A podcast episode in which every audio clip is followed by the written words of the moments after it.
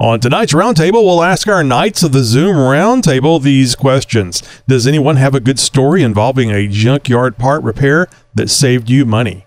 If it cost, uh, if cost was not a concern, what was the one modification you would love to do to your Jeep? Do you have any Jeeping hacks you use for wheeling? Uh, and if we have time, uh, quite often we don't have time for the fourth question, but uh, do you go out alone? And if so, how hard do you push it? Are you ready? It's the Jeep Talk Show with Wendy, There will be body damage. Chuck, I like making people laugh. That's it's good for my soul. Josh, Yeah, I don't think so. and I think that's a huge deal. So sit back, strap in, and brace yourself. Hello, I'm Tony. I'm your host for this Roundtable episode. The Roundtable is recorded every Tuesday night at 8 p.m. Central Time, and you can be a part of it. Join our Zoom meeting. To join our Zoom meeting, rather, get notifications and the link to join by signing up for our newsletter. Just go to jeeptalkshow.com slash contact to sign up. All right, we now go to the Knights of the Zoom Roundtable. Please remember to say your first name and location the first time you speak on this episode. Uh, I, I'm hoping everybody survived Christmas and New Year's. I mean, I see you here, so you must have survived in some capacity. Just a bit. then we went home. Oh yeah, survived the freeze. Always a good thing. Survived Christmas, still eating leftovers. All right, I got a question real quick that uh, uh, Andrew was talking about. Andrew, you won a, a Jeep. Uh, that's that's a big thing to say, uh, and uh, it's it's being repaired because the transmission, the the standard transmission, has gone out in it. Can you? I mean, it is. Tell us the year, the make, all that stuff. I mean, we know it's a Jeep, but uh, it's a JL or JLU, and how many miles uh, did you get on it before you started having uh, uh, transmission noises? Uh, it was a it's a 2022 JLU. Uh, I think it's a Sport S Unlimited. Um, when I started making miles, it was at 5,200 miles, and it finally went to the dealer at 5,400 miles uh, because of the racket it was making in the transmission. Originally, I thought it was a clutch issue, but it ended up being the transmission. But they're replacing the clutch, throwout bearing, transmission, and then six different sensors between the trans transfer case and the rear end due to some some short or something with the with the sensors. So, are you glad that it's a transmission issue and not a clutch issue, or do you does it matter one way or another? Six away, six one way, twelve another. You know. Yeah, I guess the transmission is a little scarier, especially being a standard transmission. Those things are are generally bulletproof. Usually, Didn't they switch transmissions with the JL? Because I mean, for years with the JK and the TJ and everything, they were running the NSG, I think 370, I think it is. yeah, it's the NSG three seventy. What's the model of the JL? Because it's not the same, right? I know the shift pattern is different. Uh, to be honest, I couldn't tell you, but I do know there's an Very fun. Seventy wide ratio and a narrow ratio between the the TJs and the JKs. I know that much. Larry, I think you were trying to speak. St. Louis. Yeah, this is Larry from St. Louis. I know it's one thing John and I talk about periodically because he's got a JK. His is also, I believe yours is an 18 also, John, isn't it? No, it's a 17. 17. Now I've got an 18 JL, and the shift patterns are different. The, re, you know, the reverse position is different in those, two, transmissions. When yours, uh, I the JL uses automatic transmission fluid instead of synchronous. Yes. Yeah, e- e- everything is the ATF. The axles, the transmission, everything takes it. Wait a minute, not the axles. Transfer case. Transfer, transfer case and transmission. But the JL's got those special axles. Yeah. All right, so uh, let's um, let's go with our first question. Hopefully, that uh, transmission issue will get uh, rounded out, and you will be able to get more than ten thousand miles on it before the uh, next transmission has to be put in. So, uh, does anyone have a good story involving a junkyard part repair that saved you money? And this one is from our Zoom member John. Tony, I don't know what, uh, it sounded like you were uh, the stadium announcer guy that asked if we get are ready to rumble there for a second. I'm not sure. Are we ready to rumble? Although, do you get do you get a takedown notice for that? I can't remember. Yeah, you just, you, you- you're gonna get the lawsuit now. Yeah, bad echo. I'll just say truthfully for myself that most of the parts that that will break, you know, alternators and master cylinders and all that kind of stuff. I won't go to a junkyard for that kind of thing because it, there just isn't enough. There just isn't enough there to save versus you know doing it again when that one goes out or if it was already broke. You're talking body panels or something like that, then that's a whole nother story. Right. Your broken part was a, a junkyard part just before it broke. Yes. Yeah, I know some people go and get transmissions and uh, motors, and they just uh, swap them out. And uh, I don't know. I, I guess it's just. I, I guess it's the mindset. I, I never like doing that amount of work uh, for something that I don't know what the, the really anything about it. Uh, I'm I'm putting it in there, and how long is it going to be before I'm replacing it? I think it's, it was more prevalent probably on the older model Jeeps. I think. I think the newer ones are probably more or less going back to the parts store. Well, the, the junkyard motor, if you go through a little bit, that wouldn't be all too bad. But you just got to expect you you got to take off all the uh, wear components off of it and just get those replaced before you install it. I guess you also hear a lot about the junkyard axles from like the one ton axle swaps. I guess that would save you some money if you had a Right. welder and a fabrication skill set um, to be able to put your own one ton axles running under your Jeep. Yeah, because typically you're buying those for the housing, right? Right. You're going to go through and you're probably going to change the gears and put the lockers in. But before they're before those are all done, they're almost like brand new.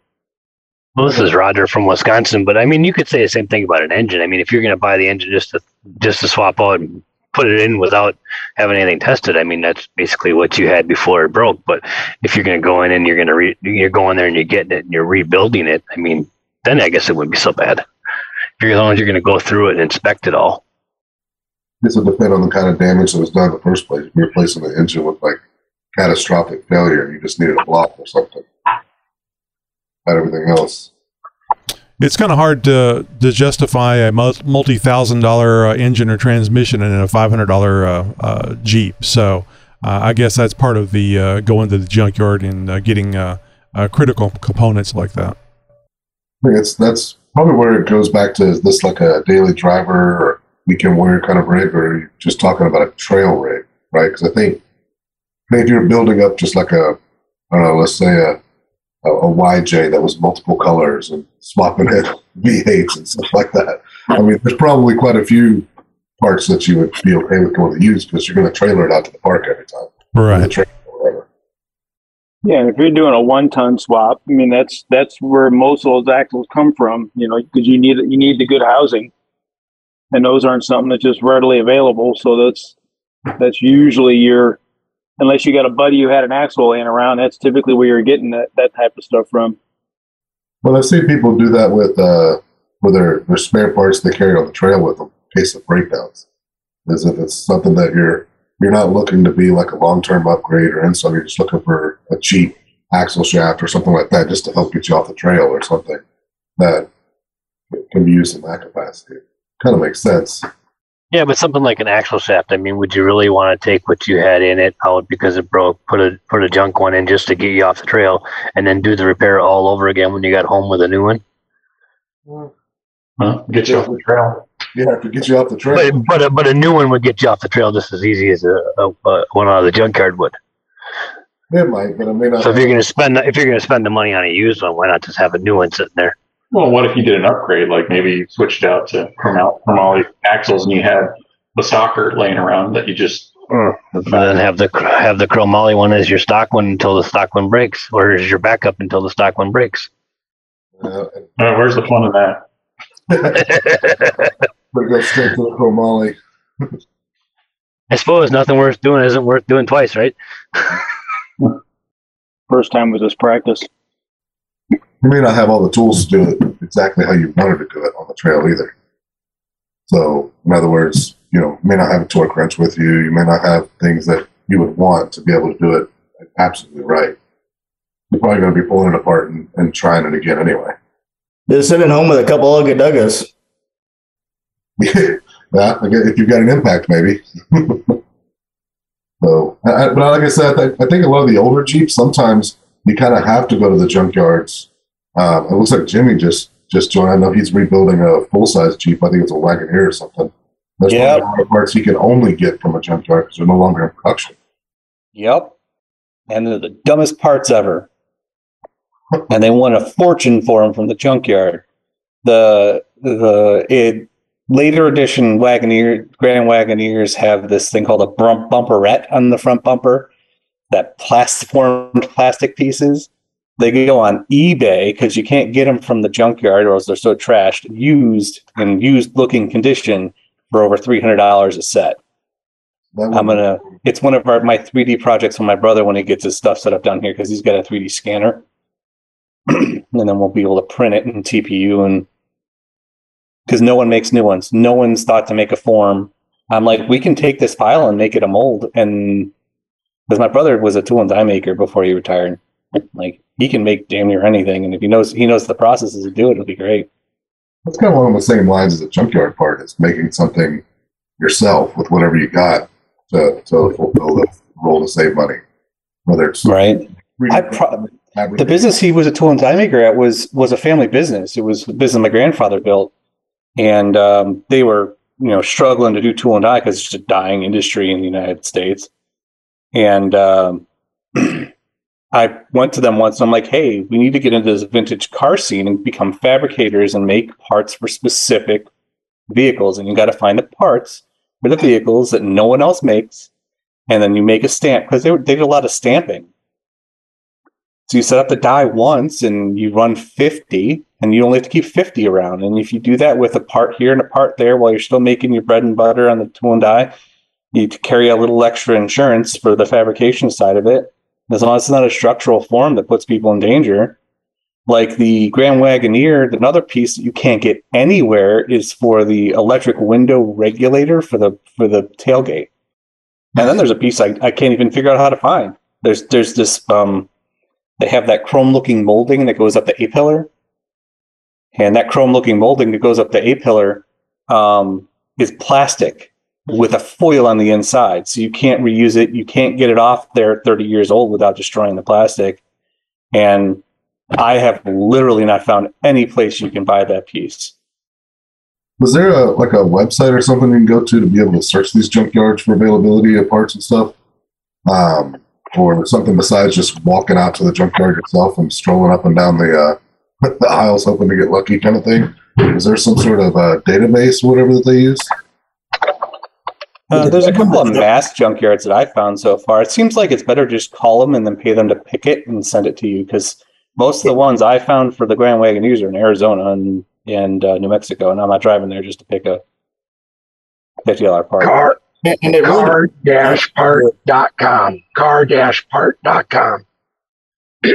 it's a database of thousands of junkyards all over the country. There you go, Bob. What's up, Bob? Bob, they're calling you to thank you for the plug. Are we already uh, recording today? Oh yeah, You 8 just jumped p.m. into- Central Time. Oh crap! I just You went are on the out show. air.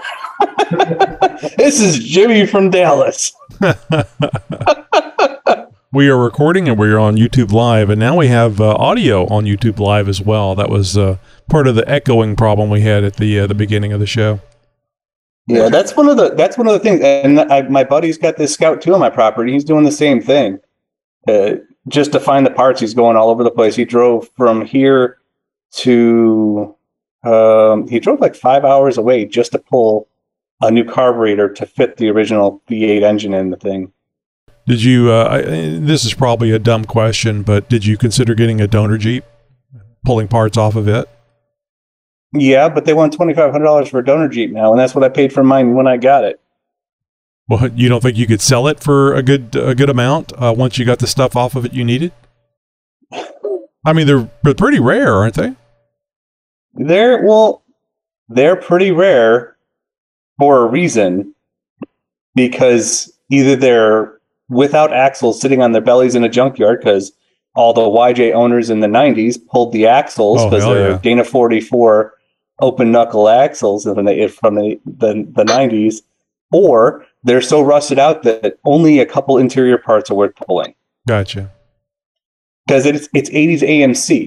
just like we've all heard Chuck talk about how how crappy were they built in the eighties.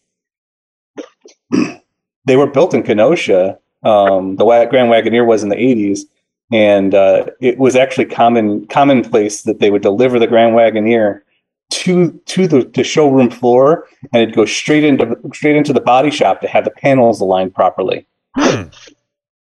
Uh, how close are you to be being done percentage wise? Oh, depends on how far. It's a rest, resto mod, so I'm not doing like a showroom. But um, the engine's been replaced. Um, I have, uh, you know, so now it's got an EGR delete, and I've got uh, um, Mallory HEI on there, so I've gotten rid of the crappy ignition parts um, and the stupid smog stuff. And it's got fresh paint. I have to put wood paneling back on it. I'm not going vinyl. I'm going to go with real wood. And then I got to do interior still. But interior is really more of like when I have the money to plunk down on interior because it needs new seat covers. I haven't decided whether I'm going to do new carpet yet. And then I'll probably do a stereo and some door panels, some uh, door cards. And you're, but it's got a good headliner and stuff, so most of it's good. And you're planning on visiting it in the garage every every other weekend, or are you planning on driving it back and forth to work? Or yes, this is for shows. Oh, okay. Um, yeah, I bought it as a daily driver. Actually, when I bought my Wagoneer, it was a daily driver when I had given up my LJ. Um, and we were just destitute. And I was like, well, I want something cool if I'm going to do it. I got on a Greyhound, the bag full of tools, bought it off eBay, and went down there and picked it up and drove it drove it back sight unseen in the middle of tornado season with the radio on the fritz the whole way back. That's like 11 well, years ago. Sometimes it's better not to know, right? Just uh, let the tornado be the surprise. yeah, it wasn't a short drive either. I, I got on a Greyhound. It was a 16 hour Greyhound from Chicago to Oklahoma City. And I didn't even get outside Oklahoma City before they, I found out that they overfilled it with oil and oil started shooting out the, the, the intake hose, the filler hose. Right. so smoke starts pouring out because it's now all over the engine because it shot out the top of it. And I'm like, 50 miles into my drive. And I had a buddy that was willing to come pick me up, but I didn't want to make him take off work if he didn't have to. And if I was going to break down the way back, I was going to break down the way back. But yeah, that was the last, that was the last problem I had. I drove it overnight. So I was up for like 30 hours, 16 hours down and 12 and a, 12 back up. So 28 hours straight. Well, you certainly have a history with it for sure. At least uh, uh, one that you started with, and, and it made it back, right? It was just uh, yep. too much oil. So yeah, and then I drove it um, on that engine for probably about thirty thousand miles, twenty thousand miles, twenty thousand miles, and uh, got a lower end knock, and that's when I got to do the the new new engine. And it happened to be I was on the forum I was on. Uh, I'd been watching this guy get ready to do his LS build, and he said, "I'm I'm going to sell my old my AMC on at 360 with with the same engine. It was one year newer. It was an 88 instead of an 87. The only difference between 88 and 87 is the starter and flywheel uh, uh, flex plate." so bought it from him, and the thing runs like a top. Very cool.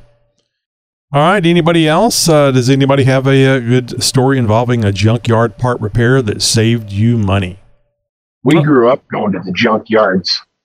We spent as much time crawling on things in the junkyard as we did anything else when I was younger. We were on first name basis with all the guys out there when we did that. Uh, I have another one. I bought an extra at eBay too, and it had no dashboard, so I got it for like under fifteen hundred dollars. Very nice. And we, my buddy and I, started troubleshooting the electrical system and found out it had a bad junction box. So instead of a thousand dollars in electrical work, it was thirty dollars pulling a uh, junction box out of the inner inner fender wall. And uh, I'm I'm assuming you got a dash from someplace local and stuck it in there, or it was just the junction box. The guy had hit a deer, and then he had like he was sloppy about how he put it back together, almost like you know. I love XJs, but XJ owners are not nice to their XJs. Right. And this guy kind of fit went went suit right with that, and uh, it leaked water straight down because he had after he hit that deer, he took the fender off and didn't put it back on right, and it was leaking water down directly on the junction box. Now, I got another 100,000 miles out of it. I bought with 160,000 miles on it. I got another 100,000 miles on it. I sold it to a buddy for a $1,000 and he got another 70,000 miles out of it. and he was doing hardwood, hard, hardwood, hardwood installation on, out of it. My goodness, a working uh, XJ. over a thirty dollar fix and a new set of tires. Yeah, well, I mean, you don't know until you find out, right? I mean, sometimes it's uh, it's not so good, sometimes it is, but uh, worth a look. All right, well, let's move on to our second. I don't want to turn to John. Let's uh, move over to our, our next question here for the roundtable. And if uh, you're new to the roundtable, new to listening, we have a series of questions that we ask, or we have a guest that we do a, a little uh, mini interview and then uh, turn it over to the Zoom people for a Q&A. Uh, and we're going to be having some more of those here in the future. Oh, by the way, I, I forget who it was that suggested it. I think it was uh, Chris, and I can't remember if it was Bob. But somebody was suggesting to get Tom Rapp, Uh, the uh, creator and singer of Christmas Cheer. And I have uh, been in contact with Tom, and we're getting that scheduled up for a nice roundtable discussion. And we're promising you to play the Christmas cheer song at least four times. So you won't want to miss that. All right, so our next question is If cost was not a concern, what is the one modification you would love to do to your Jeep? Also, a question from John. John from Central Texas, and I'll provide a quick answer Hemi swap. this is probably going to be a a big answer for a lot. But that was I always thought that would be a pretty awesome, you know, roll out in the JK and you see it on YouTube. But Bill tonight, he's got a factory 392, and once you've kind of one and Josh is playing the uh, the role of Bob tonight with making lots of background noises. yeah. So the oh, and uh, let me just since since I interrupted this, John, let me let you know your your audio is a little little lower than normal. Uh, it's it's actually quite low in the recording, so uh, I don't know if you've got it turned down or you're just uh, in a good mood after being off for a while. Uh, pretty sure it was turned down. There so. you go. That sounds good. Yeah. So uh, if if you couldn't hear me, it was the Hemi. so that's yeah. that's my no questions asked, and, and I would want it kind of done right. So um, because the the, the drive line that I want is that they do a lot of automatic Hemi swaps, but you really don't see any manual Hemi swaps out there. Very, I mean, it's very rare that you see one, and um, that's something that I would love is to have a manual Hemi in the in the JK. So, is that a I mean, transmission issue that uh, the the transmission won't handle it, or uh, why do you think that is? One, yeah, the factory one won't, right? So if you're trying to run it through an NSG 370 or something with that much, it's not not a good idea. But um, so that means you have to get uh, like a Tremec T6 or something like that and find an off-road version of that that'll hook up to the Hemi because most of them are set up for, you know, high performance muscle cars or sports cars or something like that. They're not set up for off roads. The gears are all wrong with the ratio. Yeah, that's what I was thinking. Is I didn't. I, I thought that they only did the Hemi on cars with stick because they they don't do manual on any of the vehicles with Hemis with a, with a manual on them. They don't, but you have a couple of aftermarket suppliers like Silver Sport Transmissions and others that have an off-road version of the uh, Tremec T6 that originally was designed to go behind the 360 for the older Jeeps. And but then you're gonna have to recam it too. You can't just you can't just use the Hemi straight off of that that pairs up with it because if you didn't recam it or you'd have to modify it because um, the the tune for that engine is meant for the truck tune and that and th- then you'd be on the car tune, or you'd have to get a whole new. I think you would just probably get a whole new set. You probably do something like an AMW set, but that's where the cost comes in because now you're talking thirty, forty thousand dollars, right, to get all that. And if you're going that far, you got to throw the Atlas behind it too, right? You oh, can't oh, just yeah. you, can't, you can't just leave it be. You got to have the axles too, otherwise you're going to blow them out. exactly, that's where the cost starts really adding up, right? So yep. your simple Hemi swap is you know probably closing in to fifty grand if you're doing a JK. Now, but you would do would you do five point seven? Would you do six point four? Would you do six point two with the with the Hellcat no, Hellcat cost, superchargers? Cost is no measure. That's a elephant all the way. Elephant, exactly. Only if we're talking cost is no no no issue there. It's, it's definitely a elephant. And because, we can tune up the elephant even better. Exactly. Why, why not? Why not go off roading with 800 horsepower? Right? I mean, it's mandatory. No, yeah, well, you know, you could just go with like a 6BT and see how that goes. Or a Cummins 12 valve. It, it would be burn like out some 42s. so throw a 12 valve in there and every bolt will rattle out of the cheapest truck. Yeah. I'm not I'm not riding behind you. There's no telling. flying out the back of that thing. Is it hailing or is that uh, parts from a Hemi? So I don't know if you guys know about uh, America's Most Wanted 4x4. Uh, it's a, uh, a Jeep shop up in uh, up there in uh, uh, Greg Henderson's uh, neck of the woods. Uh, and uh, they put uh, Hemis in Jeeps, and uh, they sell they'll sell Jeeps with Hemis already in them. Uh, but they do uh, Jeep Hemi conversions, and we uh, recently did a interview uh, with them, and I think I mentioned you a couple of times, John, because I figured, you know, ever since uh, Bill got the 392, you were going to be really anxious for a Hemi. If they want to sponsor, I'll I will make all kinds of Instagram posts and show it off. Well, at, at thirty and forty thousand dollars, I don't think you ha- you have the the reach necessary to, to cover that. But I, I get what you mean. But you can go to uh, AMW four by or four x four dot com AMW America's Most Wanted and have a look at some of that stuff. It is just gorgeous. And uh, talking to to Greg, uh, I, I I told Greg I, who I had interviewed, uh, and I'm talking about an unofficial use only. Greg Henderson.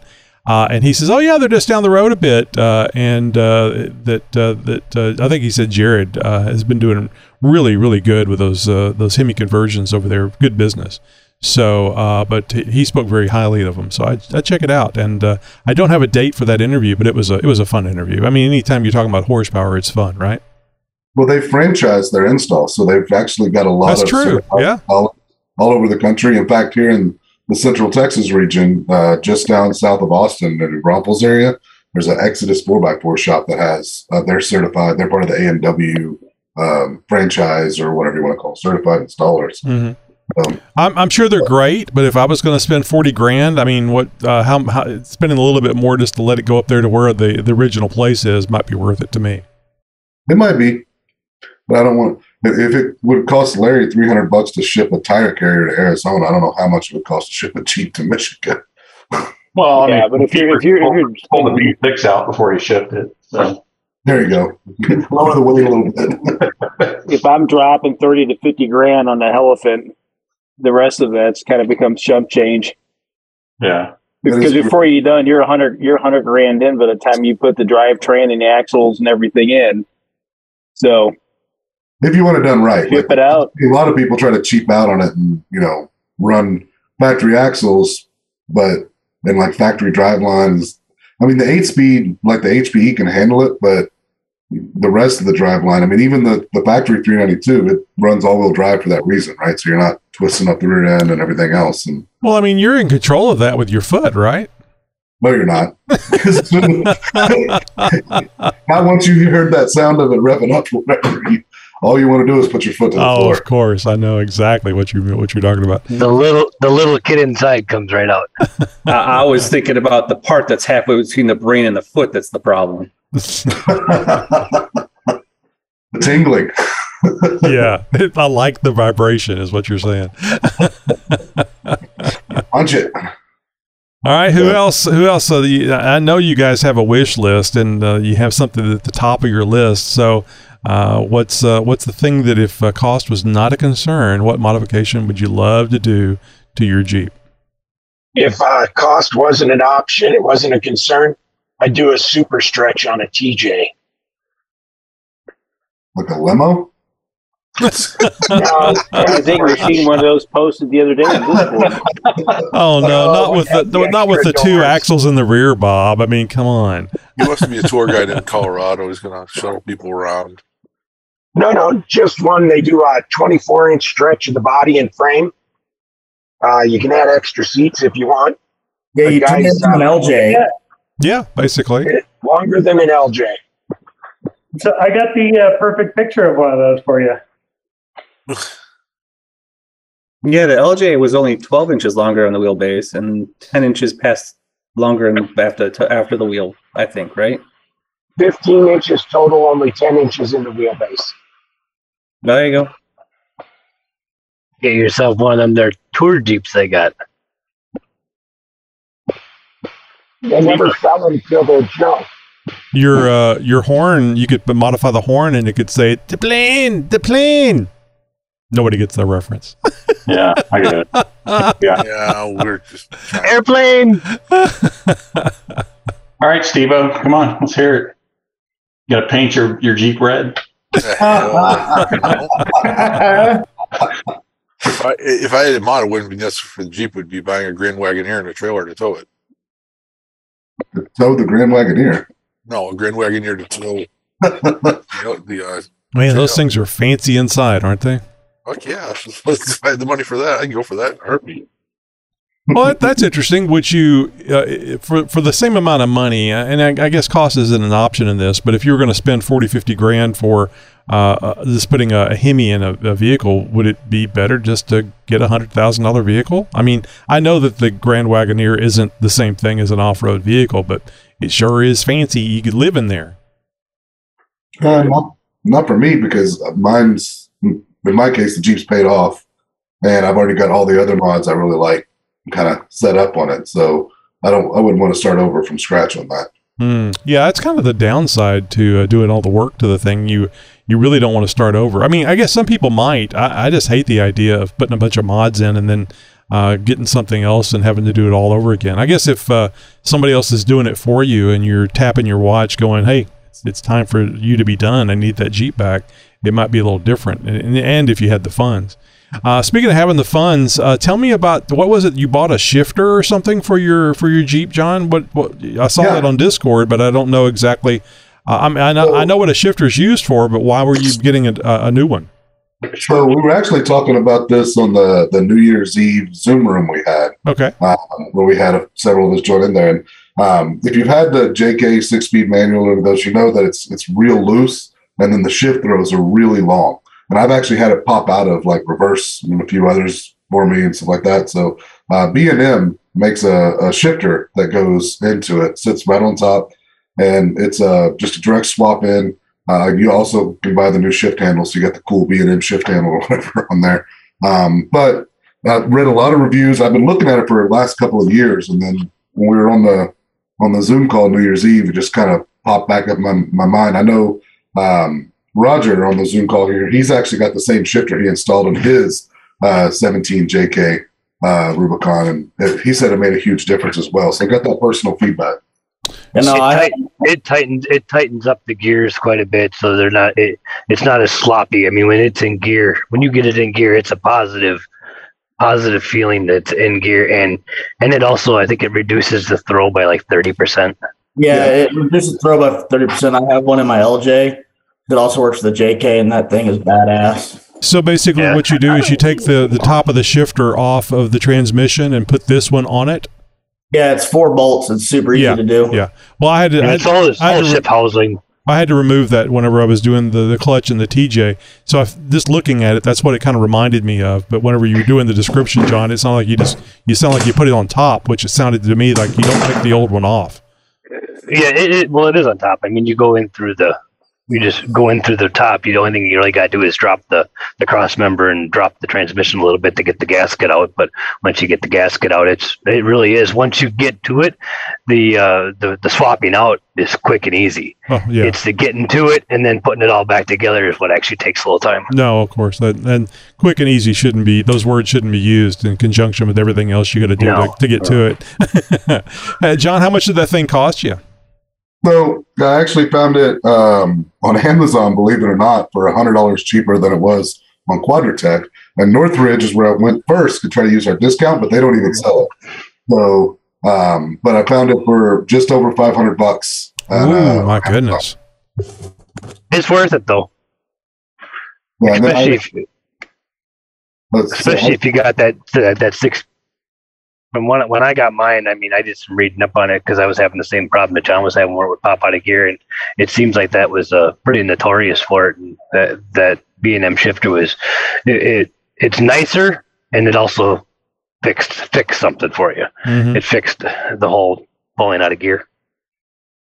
Yeah, and it was. I actually sprung for a little bit more and got the uh, the B and M shift lever as well. So, but you can actually run it with the factory shift lever. You don't have to upgrade to the B and M one. Yeah. Well, I would hope that would kind of make the shifting a little smoother, or have some uh, uh, positive uh, use for the uh, the additional expense. Eh, I, all it really, all the shifter does is just really um, change uh, your hand positioning is all it does. It just like I think the only difference between the two is the the B and M one is bent a little bit slightly towards the rear. Mm-hmm. Yeah, but, but then then you got to go through the cost of swapping out the transfer case handle so that it looks the same. And I think this the transfer case handle the, the swap out is is actually quite a bit taller. It brings it up dang near to oh I don't know right around where your if you got power mirrors right around where your power mirror hand, power mirror button is on the center console. You're forgetting one very important thing that the ship lever does, and that is that it, looks, it looks cool. Yeah, you ain't gonna sell me on that one. it's underneath your hand the whole time. You can't see it until you take your hand off. So when you when you said it had the the BMM uh, B&M uh, handle on it, is it a T handle? I mean, I remember having a Hurst No. T handle, and I thought to myself that I mean it was kind of cool for a car, but I think it would be kind of sucky for a Jeep.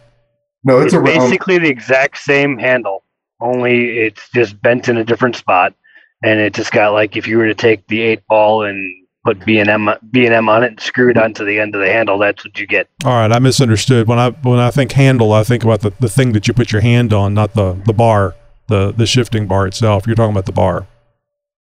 It's the whole thing. It's the the so the shifter B&M is installed on top of the transmission, Mhm. and the lever is is the bar that comes up, and then the handle. That's all together. Is what I- Right. you can use the factory bar and handle on the shifter that goes on top of the transmission, or you can replace it to the B&M bar handle at the top. Mhm. And Does it I come with that five hundred dollar piece, or is that something you have to buy extra?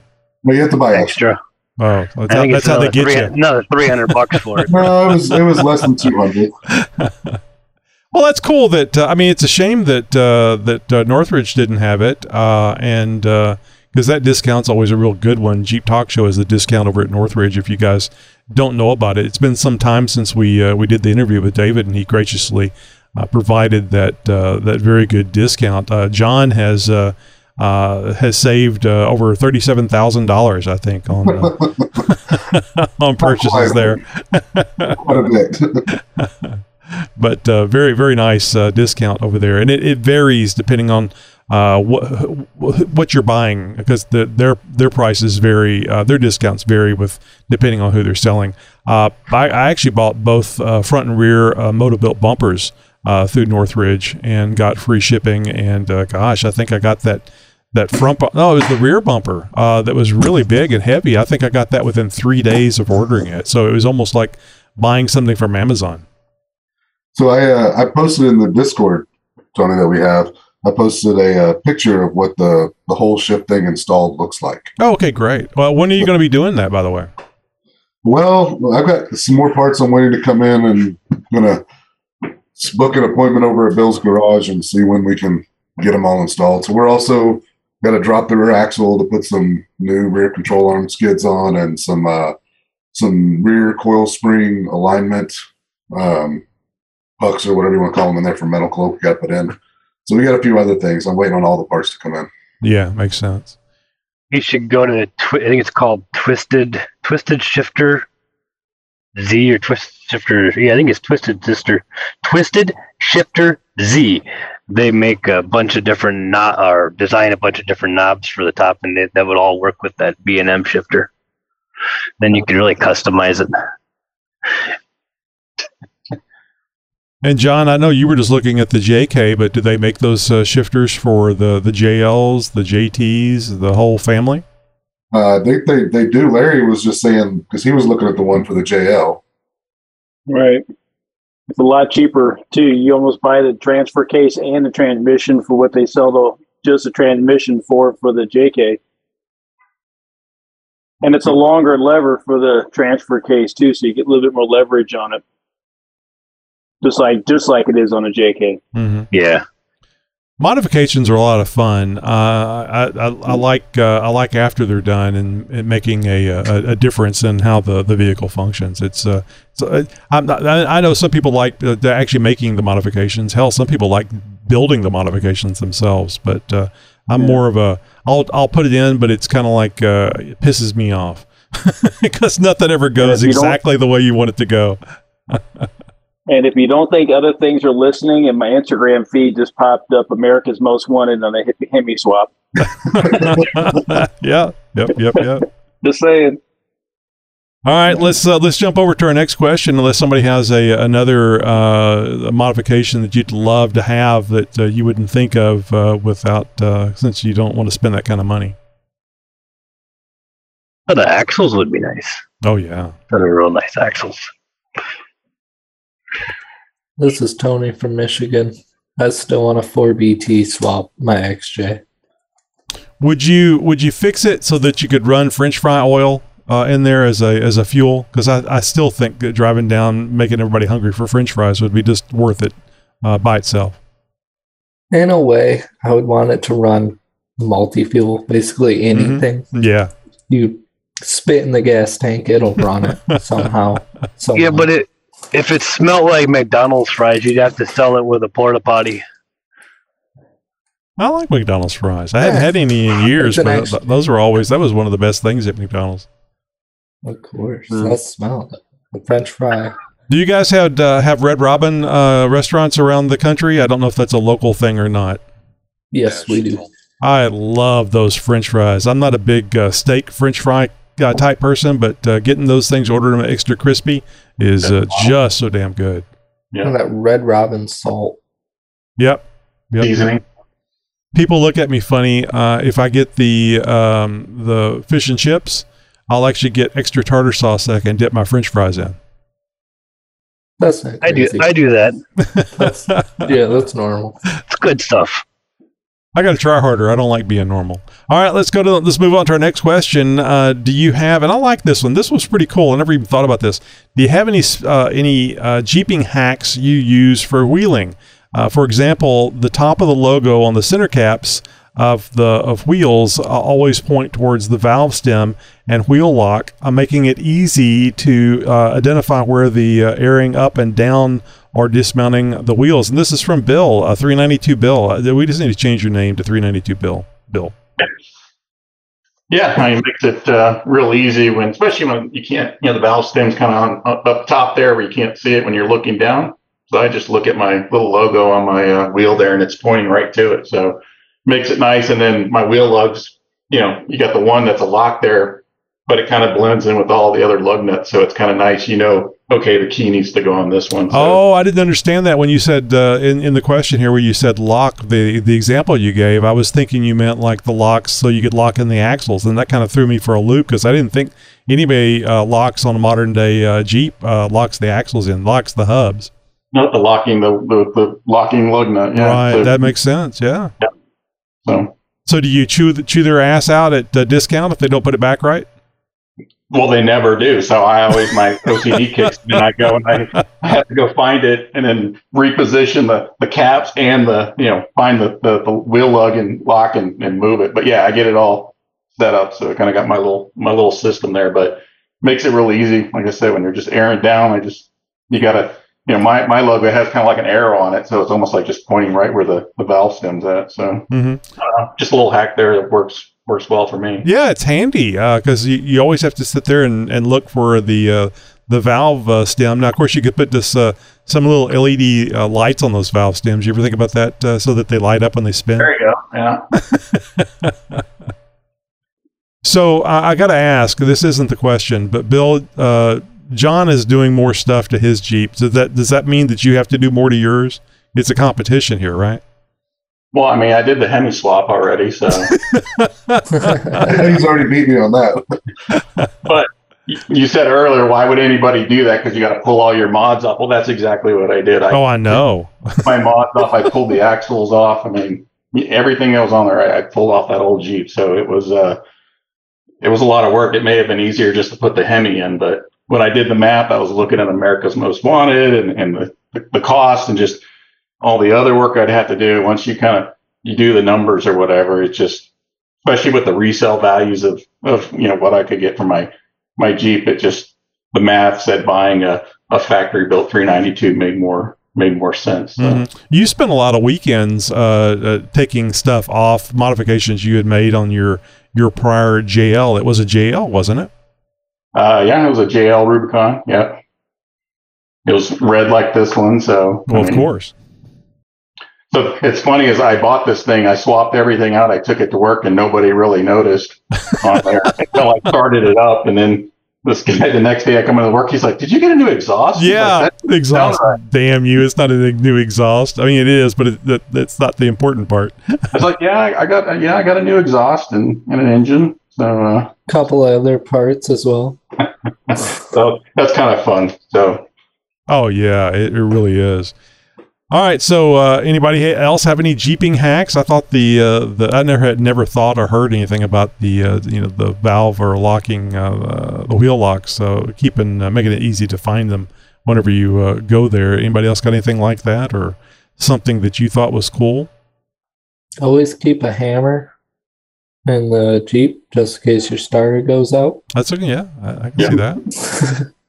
The uh, what was the, the one? I'll, I'll mention the one for uh, for Chris since he's not here tonight. But he, he always mentions your winch controller, putting it when you when you go off road wheeling, putting it within reach and grasp, just so you don't have to try to climb in the back in case wherever you're stuck, you can't get your back hatch open or whatever. So having your recovery gear reachable from you know sitting in the driver's seat or something like something in the rear floorboard or something like that when you when you actually get on the trail Mhm. uh, was one Chris mentioned. I thought was pretty pretty neat. Maybe a MOLLE panel on the back of uh, the the driver or passenger seat. Probably passenger would be easier to get to for the for the driver, and uh, a little uh, little bag for the controller right in there. Of course, you could always uh, uh, upgrade your winch with a uh, a wireless uh, remote. Uh, I think most of them support that. I think there's even just aftermarkets that you can use.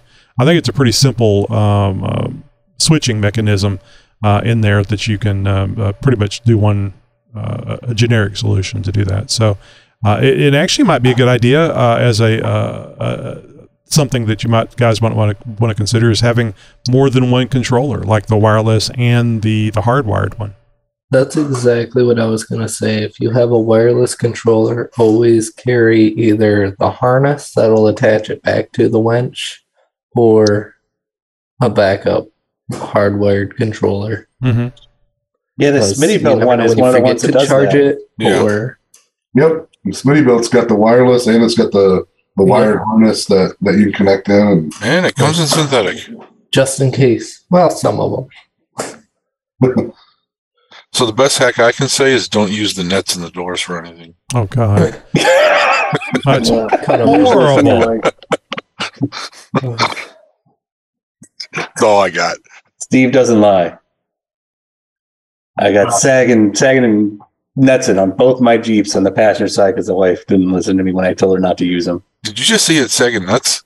Sagging, well, you know, That's what I heard, but if that's what you want to focus on, Steve, you're welcome to focus on. Hey, I wasn't the only one that heard it. So another hack is if uh, you know if you don't want to deal with trying to figure out where to mount the the high lift jack or whatever, you just find a buddy that has one and go wheeling with him. There so you don't go. with this. But oh hey, I bring Larry with me because he's got a welder. yeah, that's a. I mean, that's kind of a that's kind of a group ride hack though. Is you know weight on these Jeeps is is pretty much insane now with all the armor and everything else you're putting on them. So if you're going to go out in a group, you know maybe split up some of those you know items, like high lift, shovel, Divvy up the weight. things like that. Yeah, and you know when you want to be prepared, the the the weight does go up quite a bit. So uh, it's nice being prepared, but uh, I- I think it's kind of like the overlanding thing. I think a lot of people learn the hard way. They take a lot of stuff, and they're they're out there and they find that they really don't use as many of the things as they've taken along. I always, anytime I go anywhere and do anything, I always overpack. I, I overthink it, and uh, I think that takes away uh, from the from the fun. Sometimes having a problem can be fun. Coming up with a good solution can be fun. That's, Every time- yeah, that's every time- the best time you find what you Every- need. Mhm. every time that I go out, uh, you know, wheeling and camping, because I do a lot of camping when we do it when we go out, and anytime I go out doing that, um, I always when I get home from the trip, go through the things that I took with me and look at the, all the items that I didn't use, and try to take a couple of those and not take them along, take them off the list. Because if you don't use them over a couple of times, it's like okay, maybe I really don't need that. Right.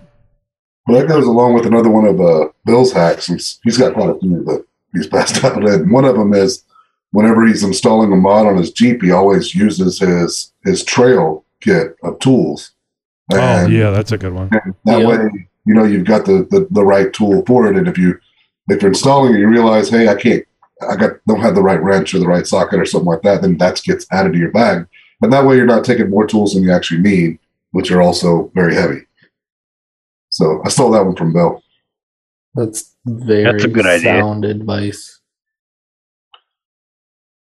I've gotten really lucky that I've started jeeping and like this whole basically experience at a younger age to where I've I found I started with smaller trips with as little stuff as possible where every time I go out I'd find oh I need this next time I come out so I'd bring that one or two items next time and make the trip a little, little longer.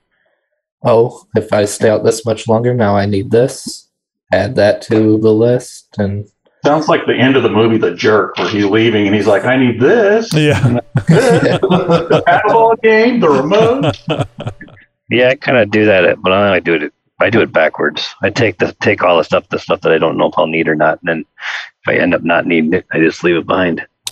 I I'm s- too cheap to I'm- just buy it all up front like that. Well, I didn't say you'd ever need it, but there's some things you can take that you just might not need. I'm still I- I'm still looking for pizza in a cup. That was uh, the thing that I've really been looking forward to. I'm sure they'll figure that out in Overland as. I, I think I think that'd be more popular than ramen noodles. You know, pizza in a cup. Yes. I feel like that, just thinking about that, that wouldn't be that hard to make. Isn't it called the hot pocket? Well, look, but, there's, but there's no It's like a hot pocket, but in a cup. That's You right. have to have a cup. But you can put the hot pocket in the cup. No, no, no. Well, that's how it you has heat to up the Hot come in the cup. You put the cup in the microwave and heat it up, and you get pizza in a cup. But we're talking overland, Red so it's a tin Hot cup and you put it on a fire. That No, that no, would you have probably to buy the, the, the five hundred dollar stove, and then you have to buy the shelf for your back your back gate, so you can cook it on the back gate with the fancy stove, just so you can heat up the tin cup to the tin. Yeah, Well, I think I think they got this up in Dallas. Uh, Don't they have a, a pizza place called like the Thousand Degree Pizza or something like that, where they they put it in an oven that's a thousand degrees and uh, they cook the pizza and it has this special taste to it. I think it's it's charcoal is the special taste. That's kind of what you're talking about, Tony, with the uh, the pizza in the cup on the fire. It would be like the thousand uh, uh, thousand degree uh, pizza in a cup. Melted cup is not included. Yeah, I'm from Chicago originally. I don't really pay attention to pizza in Texas. Amen, brother. How about uh, New York? How does it uh, compare to New York pizza? I think I've asked you this before. I just I, I've heard so much about New York pizza. Yeah, you It's- New York trash, the the flimsy stuff they call pizza in New York. They don't call pizza; they call it pie. Number one, that's just wrong. Um, it's greasy. The only thing and that limp. I'm not hearing Like, anything it- that I think don't it like. Represents the city. It's all limp and floppy. It sounds great. I know. Well, you had me. You had me at greasy. It's basically your average Michigan gas station pizza. The only good pizza outside Chicago is, Detro- is Detroit style, in my opinion. Oh yeah, and, and Chicago deep doesn't dish. just have deep dish. Yeah. Chicago doesn't just have deep dish. They Yeah. also have thin crust, and that thin crust doesn't flop around like a piece of uncooked dough. And I hate New York style, and it's everywhere because it's horrible compared to a nice crisp thin crust pizza. Jimmy's Yeah. been triggered. We uh, yeah. Well, I, I really like the thin crust too, and then I know everybody is going to say uh, booze and stuff to Papa John's, but getting uh, the thin crust uh, pizza from Papa John's and get it get it cut in squares, uh, it's like uh, having pizza on a cracker. It's uh, it's nice and crisp and uh, very good. That's how you get it in Chicago. Is it okay? Yeah. Yeah. Wow. And have the big one that you can fold over. Oh God, I hate that shit. So so let me ask let me It's ask not you, a sandwich. So let me ask you guys about the about the Chicago Chicago style hot dog.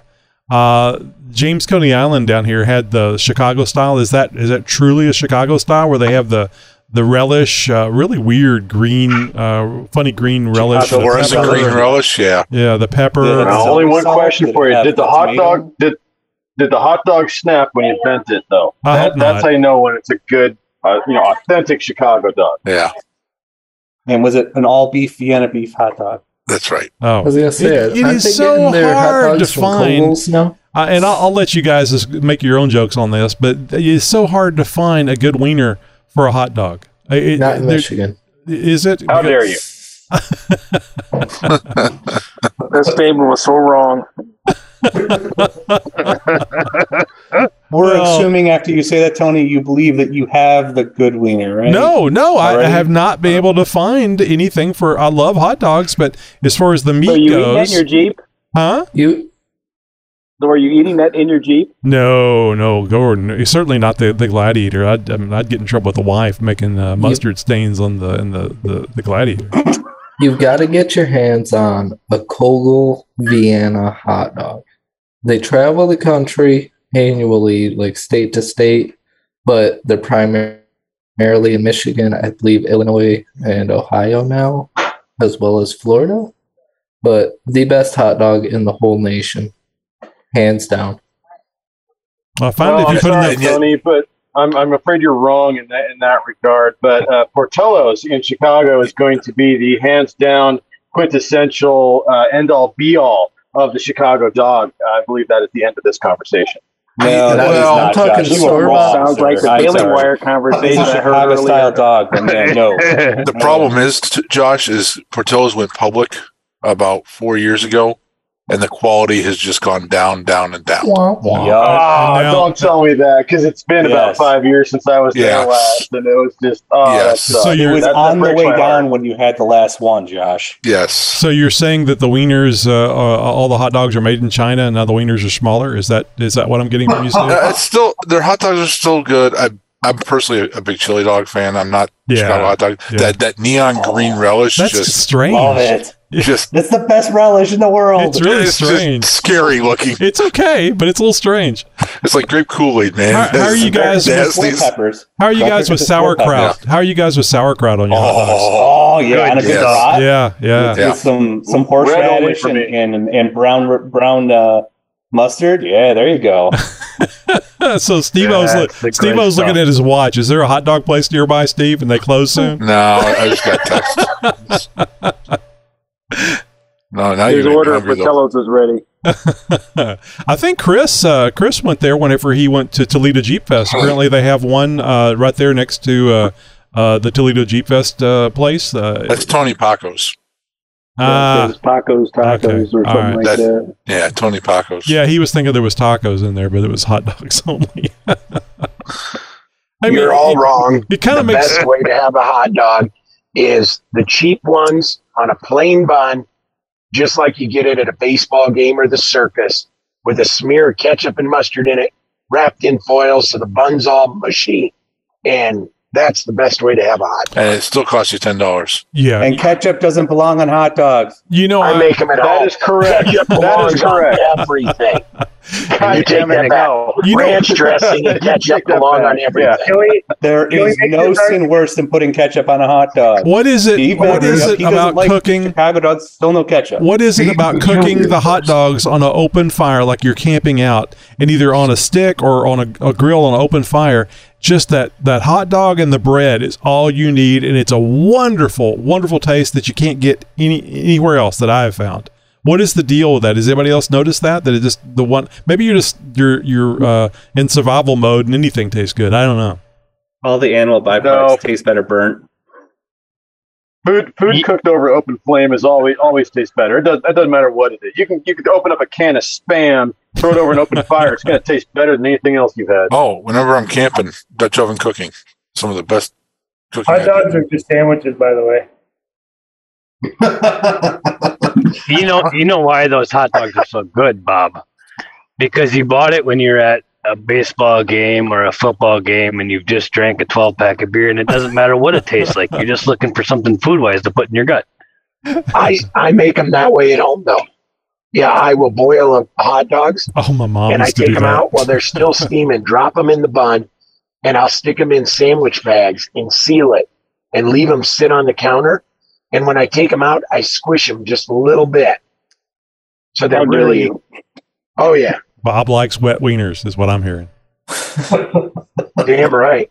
I usually Hey, hit mine with a I've torch. been in the back but- end of the pack. Does- does- Bob likes does- wet Hey, wieners. is I'm hearing. I've been in the back end. Of, Does it For shrink? the record, I try to divert this when I ask the question about the Jeep, just so you know. Yeah. Larry. Well, the uh, the Zoom meeting uh, goes off the rails from time to time, and uh, it goes on after even after we've uh, wrapped up the recording, uh, and sometimes it goes on to, for another hour, hour and a half, and you can be a part of that. All you need to do is uh, join us uh, over on our newsletter. Just go to jeeptalkshow.com slash contact, and uh, you can sign up for a newsletter and see how you can join the Zoom room every Tuesday night, 8 p.m. Central Time and uh, it usually starts about I don't know about seven thirty or so uh, Central Time, and uh, people start joining in and just having general conversation. That's uh, that's kind of fun to get on, and uh, then we have the uh, the quote unquote show.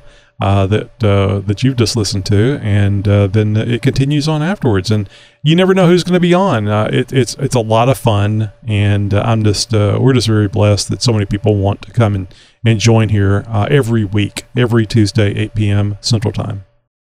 So, but join us next week. Sign up for our newsletter and uh, get the uh, the notification at least on Tuesday. The reminder of uh, about the uh, the roundtable episode. Broadcasting since 2010.